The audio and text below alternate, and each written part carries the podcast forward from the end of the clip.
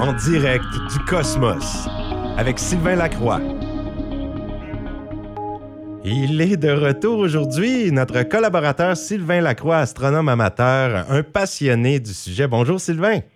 Bonjour Sébastien, comment ça va? Ça va très bien, ça fait longtemps et puis je suis très content de ton retour à la radio FM 90 Route 17 avec nous pour parler des nouvelles du cosmos de temps à autre. Et il faut dire qu'il y en a des choses à raconter euh, par les temps qui courent.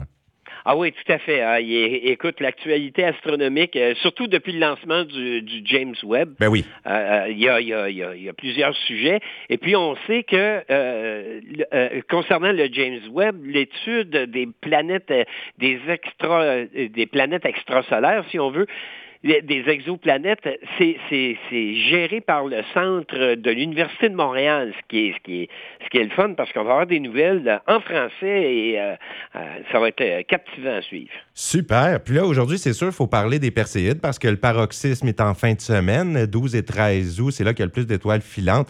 Malheureusement, on dirait qu'à chaque année, il y a tout le temps des nuages. oui, euh, oui, c'est malheureux parce que on aurait les conditions idéales euh, parce qu'on n'a pas de lune dans le chemin cette nuit, ben, dans la nuit du maximum du 12 au 13 août, et puis euh, donc ce qui normalement devrait favoriser l'observation des Perséides. Bon, c'est sûr qu'on retombe, on, la, la, comète responsable, la comète Swift-Tuttle est loin maintenant de nous, donc on retombe dans des pluies normales si on veut, donc mais c'est quand même de 55 à 60 filantes à l'heure ce qui est euh, à peu près, bon, une filante à la minute, mais des fois, ça peut arriver en groupe. Mhm. Euh, c'est, le fun à suivre. ça fait deux, trois ans la dernière fois que j'en avais vu, puis il y en avait des vertes qui avaient passé, des oranges. Des fois, on a un spectacle éblouissant, deux, trois en même temps dans le ciel qui laissent une traînée. J'aurais aimé pouvoir les observer cette année. la température n'est pas trop de notre côté. Non, mais euh, je, je vais vous donner un plan B. OK. Euh, il y a quelque chose de particulier avec les Perséides. Quand une étoile filante traverse l'atmosphère, elle laisse une traînée. C'est une traînée de plasma. Et ça varie d'une pluie d'étoiles filantes à l'autre, c'est-à-dire au niveau de la longueur d'onde qui va réfléchir les ondes radio. Oui. Alors, il y a une particularité avec les Perséides, c'est qu'elle réfléchit les ondes radio FM. On peut les entendre, donc, au lieu de les observer. Je vais vous donner un truc. Je vais vous donner un truc. Premièrement, si vous voulez continuer d'écouter de la musique agréable et de suivre euh, Route 17, vous syntonisez Route 17 dans un poste de radio à côté de vous pendant que vous observez et euh, je vais vous suggérer une autre fréquence que vous n'entendrez absolument rien. C'est-à-dire tout ce que vous allez entendre, c'est euh, de la friture.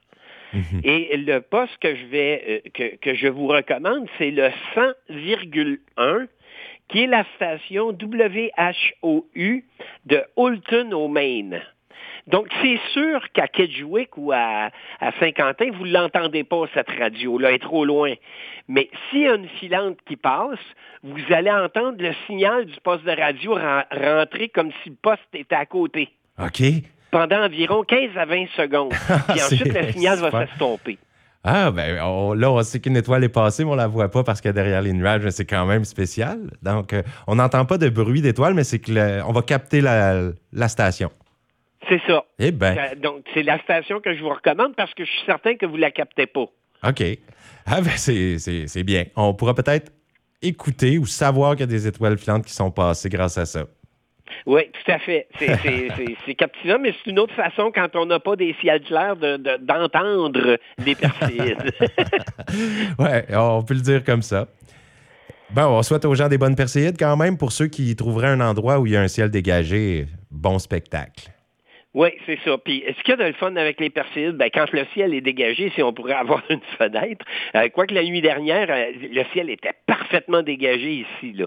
Moi, je suis dans le Témiscouata, puis euh, on avait un super beau ciel hier soir. Bon. Fait que, on sait jamais. On, sait, sait que le meilleur moment pour l'observation des Perséides, c'est après minuit parce qu'on se retrouve devant la course de la Terre. Donc, euh, c'est un peu comme euh, euh, sur le pare-brise de votre auto, il y a pas mal plus de moustiques qui s'écrasent qu'en arrière. Mhm. Donc, c'est la même chose pour la Terre. ben oui, elle s'en va du bon côté, elle, frappe sur les, poussières. Et voilà. Et puis, eh ben, si, si elle est claire, ben, euh, c'est le fun. On n'a pas besoin d'aucun instrument pour observer les perséides. Au contraire, ben, quand on n'en a pas, utilisons nos yeux pour couvrir le maximum du champ étoilé. Et on regarde en direction de la, de, entre Persée et Cassiopée. En fait, pour ceux qui connaissent un peu le ciel, c'est là qu'est le point radiant de la pluie d'étoiles filantes. Super. Et puis, euh, on a plusieurs sujets à couvrir aujourd'hui. On, pourrait parler du premier voyage touristique de la compagnie Virgin Galactic. On envoie ça aujourd'hui. Leur premier touriste, c'est pas longtemps, c'est quelques minutes dans l'espace.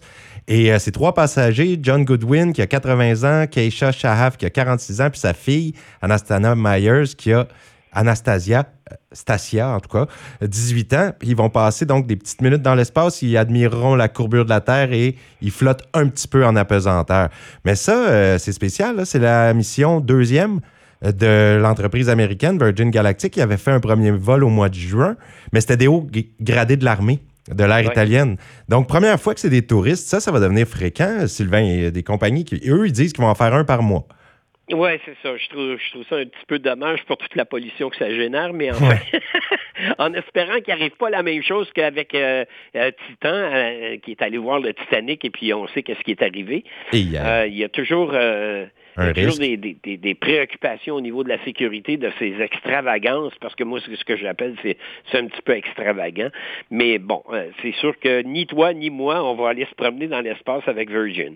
non, non, je vais laisser ça aux, gens euh, qui, ont acheté des billets, mais tu sais, à 450 000 à peu près.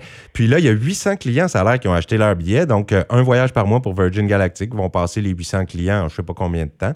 Mais bon, il y a des touristes de l'espace maintenant qui vont faire des petits tours. oui.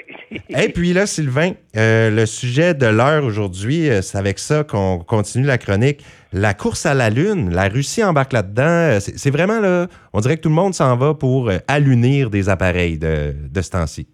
Oui, tout à fait. C'est parce qu'on a de, des prospects assez sérieux qui auraient de l'eau sous forme de glace, bien sûr, surtout au pôle sud de la Lune. Donc, c'est ce qui rend la Lune euh, très, très, très le fun. Parce que quand on a de l'eau, premièrement, on n'a pas besoin de la transporter. Mm-hmm. Deuxièmement, l'eau permet de se désaltérer, premier besoin, mais aussi de produire de la nourriture. Donc, on a de l'eau, on a le soleil, on a juste besoin d'un peu de terre fertile, et puis voilà, on, est capable de faire pousser des légumes et de quoi se nourrir euh, directement sur place, in situ, comme on, pourrait dire. Euh, la troisième chose que ça permet, ça permet aussi la production de combustible. Et puis ça, ça devient très, mais quatorzement le fun pour euh, aller explorer le système solaire. La Lune euh, tourne autour de la Terre. Et malgré tout, même si on ne voit pas qu'elle bouge très rapidement, un tour en 27 jours et demi à peu près, euh, c'est quand même un kilomètre à la seconde. Donc, euh, on, on, va utiliser la Lune un peu comme une fronde en direction de Mars, en direction des autres planètes du système solaire, parce qu'on n'a pas besoin d'une poussée très énorme pour se défaire de l'attraction lunaire. Tu sais, se défaire de l'attraction terrestre, c'est il faut atteindre 11 km secondes. C'est énorme l'accélération qu'on a besoin. Donc, vous imaginez la combustion, le fuel que ça mhm. prend pour pouvoir y parvenir.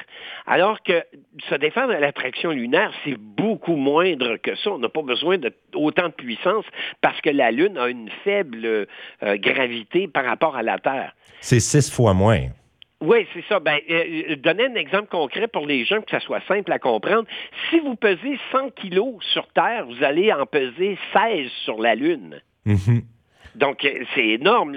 L'attraction est beaucoup plus faible. Donc, ça nous prend beaucoup moins d'énergie pour se défaire de l'attraction lunaire, d'une part. D'autre part, on a cette vitesse de, de, révolution autour de la Terre qui nous donne quand même 3600 km heure. Donc, on, a cette vitesse-là euh, euh, sans faire quoi que ce soit. Là. Mhm. que, ça, c'est une économie d'énergie énorme quand on compare d'un lancement à partir de la Terre. Donc, les nations, ce qu'elles veulent faire, c'est avoir comme une base de lancement sur la Lune pour les futures missions spatiales. C'est évidemment ça. Tout à fait. Puis même l'entreprise privée est très intéressée à ça parce que on n'a qu'à penser à la ceinture d'astéroïdes. Ben, il y a des astéroïdes, donc il y a, la mission psychique qui, qui, va qui va aller vers un astéroïde complètement métallique. C'est du métal bord en bord alors euh, qui, est énorme. On évalue euh, à des centaines de milliards, euh, c'est pas plus, là, la valeur du métal qui est sur cet astéroïde-là, qui contient surtout du fer, de, de l'étain, du nickel, et quelques matériaux précieux comme de l'or, de l'argent et peut-être d'autres. En tout cas, on envoie une mission là qui va démarrer vers la fin de l'année. On va s'en reparler plus tard de celle-là, très intéressante.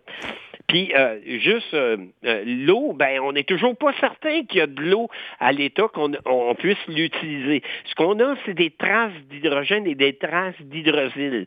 C'est quoi de l'hydrosyle? Parce que le problème avec l'eau, c'est qu'on ne l'a pas encore de, de preuves formelles qu'il y a des glaciers dans le fond des cratères parce qu'on n'est pas capable de voir dans le fond. Mhm. au pôle sud ou au pôle nord. Mais on est pas mal certain parce qu'il y a des émanations d'hydrogène. Qu'est-ce qui arrive, c'est que l'eau euh, euh, est comme excitée par la lumière solaire, mais dès que la lumière solaire, on n'est pas dans l'atmosphère terrestre, l'eau se défait. Donc, l'oxygène et l'hydrogène, euh, ce qu'on détecte, c'est finalement les deux séparés, mais pas ensemble.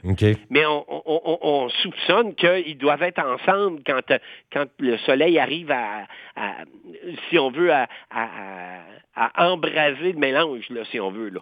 Donc, ce qu'on détecte, c'est de l'hydrogène. Donc, la présence d'hydrogène nous permet de croire qu'il y aurait de l'eau mais on n'a pas de preuves formelles.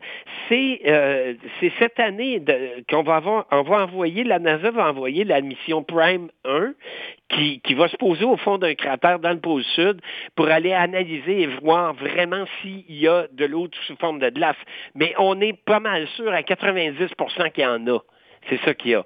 Et euh, donc là, la Chine, la Russie, là, il y a plein de pays qui sont intéressés d'aller là, puis de, commencer à installer, de prendre possession d'un endroit où il y aurait un glacier euh, dans le fond d'un cratère pour pouvoir commencer à, faire une base là, euh, pour, pour y habiter de façon permanente.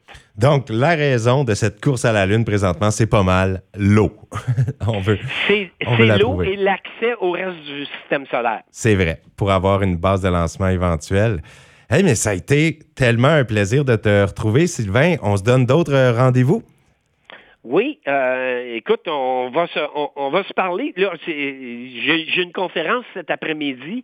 Euh, je m'en vais euh, à la Halte Lacus, à Le Jeune, faire une conférence et puis je vais parler beaucoup de des éclipses qui s'en viennent. Puis ça, ça va être un sujet dont on va parler tous les deux très bientôt.